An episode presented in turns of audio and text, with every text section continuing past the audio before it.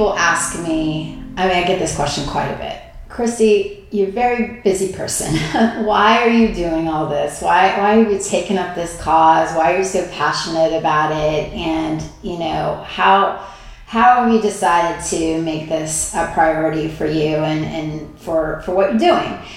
And, you know, I initially started this journey a few years back based largely on a powerful personal experience. And in my experience going to dispensaries, looking at inventory, getting my own education, I just I felt like there was a lot of misinformation out there, a lot of stereotypes.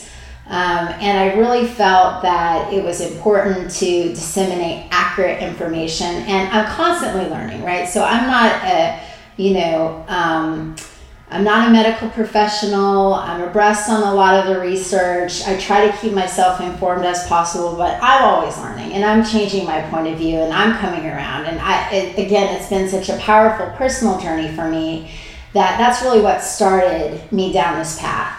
What's kept me on this path are community stories. It's experiences that I've had talking to individuals about low dosing cannabis for a variety of reasons and having them come back to me and tell me their stories. So, I'd like to share a few of the stories that people have shared with me in the context of low dosing. So, the first story is a gentleman, um, was a coworker of mine, and I have been starting to talk to people. If, if you watch this segment around some of the social stigma, you know that I've experienced my own journey kind of coming out about my own cannabis use. So, I was just kind of shooting the, you know, with my colleague at work, and he shared a very personal 35 year old professional uh, male who felt like he was really relying on alcohol too much. He had, you know, not an alcoholic, but, you know, definitely having a beer after work every night, at least, you know, a beer after work every night, sometimes more than one beer. Um, reaching a certain level of intoxication, kind of falling asleep, having really bad sleep, and just generally feeling really like hungover the next day, right? Again, not really at the level of what you might consider alcoholism, but certainly, you know, maybe um, pattern behavior that just wasn't healthy for him. And I said, you know, let me tell you about so low dosing cannabis, you know, what that means, less than five milligrams of THC. Let me tell you about a product I really like. Um, again, you guys have heard me talk about this. It's a, a Petra mint product that's two and a half milligrams of THC. I said, let me just like let me just try it. See what you think. Next time you know you busy at work and you want to take a minute, see what you think about that, right? And see what you think about that experience. And I know, you know, you're probably going to continue to know, alcohol is a very social thing in our culture. It's not necessarily a full blown replacement of alcohol, but why don't you just try to substitute it and, and see what you think? And so I, you know, I never know if people are going to do these things. you know, I get on my little soapbox, I do my Canada spiel, and like, you know, time marches on. So about six months later, I ran into this gentleman, and it was really profound effect. Um, significant reduction in alcohol consumption. Could not believe that this, you know, little two and a half milligram oral consumption of cannabis was so powerful he had reported it took the edge off. It produced a great level of sleep. He was able to kind of feel relaxed after work. Um, as a byproduct, he shaved off some weight. Again, you know, you don't normally hear men talking about this type of issue. So for me, it was very powerful. Did he stop drinking entirely? No, of course not. Again, as I mentioned, sort of alcohol in our society, there's a lot of you know social social aspects of alcohol drinking too, rather than just the effects. But this this person was definitely on board with low dosing cannabis, and what made me really happy is that he was starting to share the story with other people, and and also telling them, hey, if you have any questions, go with Kristie because we, we know a lot of people in common. So that was very rewarding. Um, another story that I wanted to share was um, I, this happens a lot where people in my network will know that I'm, you know, familiar with this topic. Um, they don't necessarily have any kind of issue that they necessarily want to use cannabis for. You know, they don't have a medical condition or they're not using, you know, looking to use it recreationally.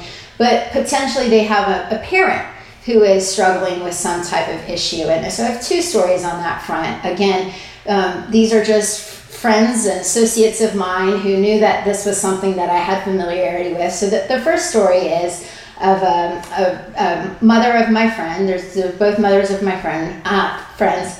One, a severe back pain, severe whole regimen of um, opioids and other medications. She had a prescription for sleeping pills. I mean, it was a real hodgepodge there in terms of her medication regimen.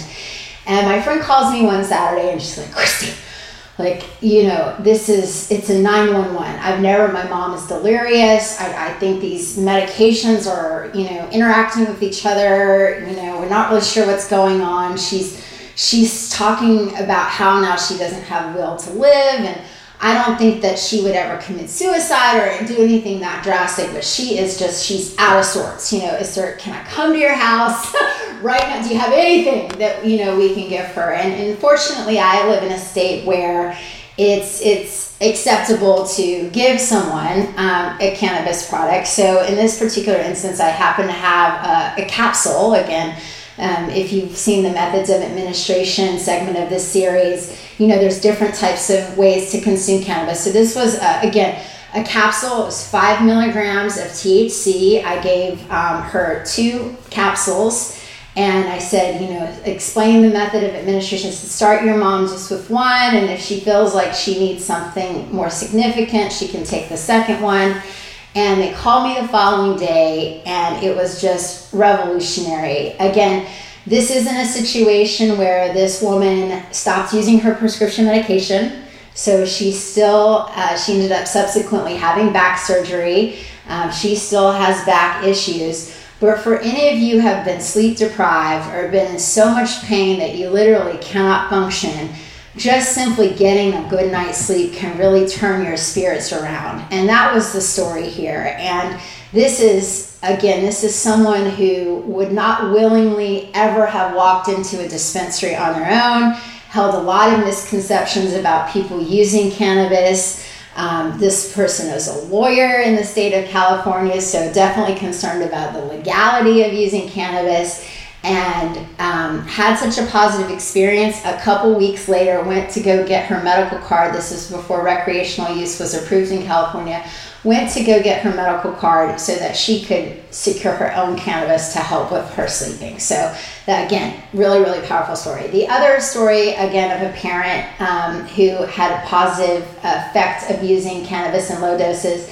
This was a, a person who has severe arthritis and the arthritis is really um, destabilizing in the person's neck. And a 75 year old woman and um, it's so disruptive that it was disrupting her sleep. And she was starting to use sleeping pills and really not liking the side effects of the sleeping pills feeling really groggy the next day just out of sorts and still not feeling very rested.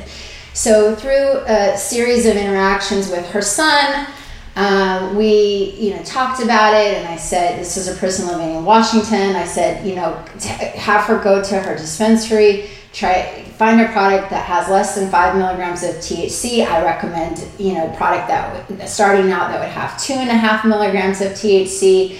See how she feels and what she thinks. And again, this is a this is again an elderly woman who was taking prescription medication for sleep, again, just to have a restful night's sleep based on her negative experience that she was having with arthritis. She, again, um, based on her son's recommendation, just of knowing me, she decided she'd take take it. You know, she'll, she'll just try it once, right? What does she have to lose?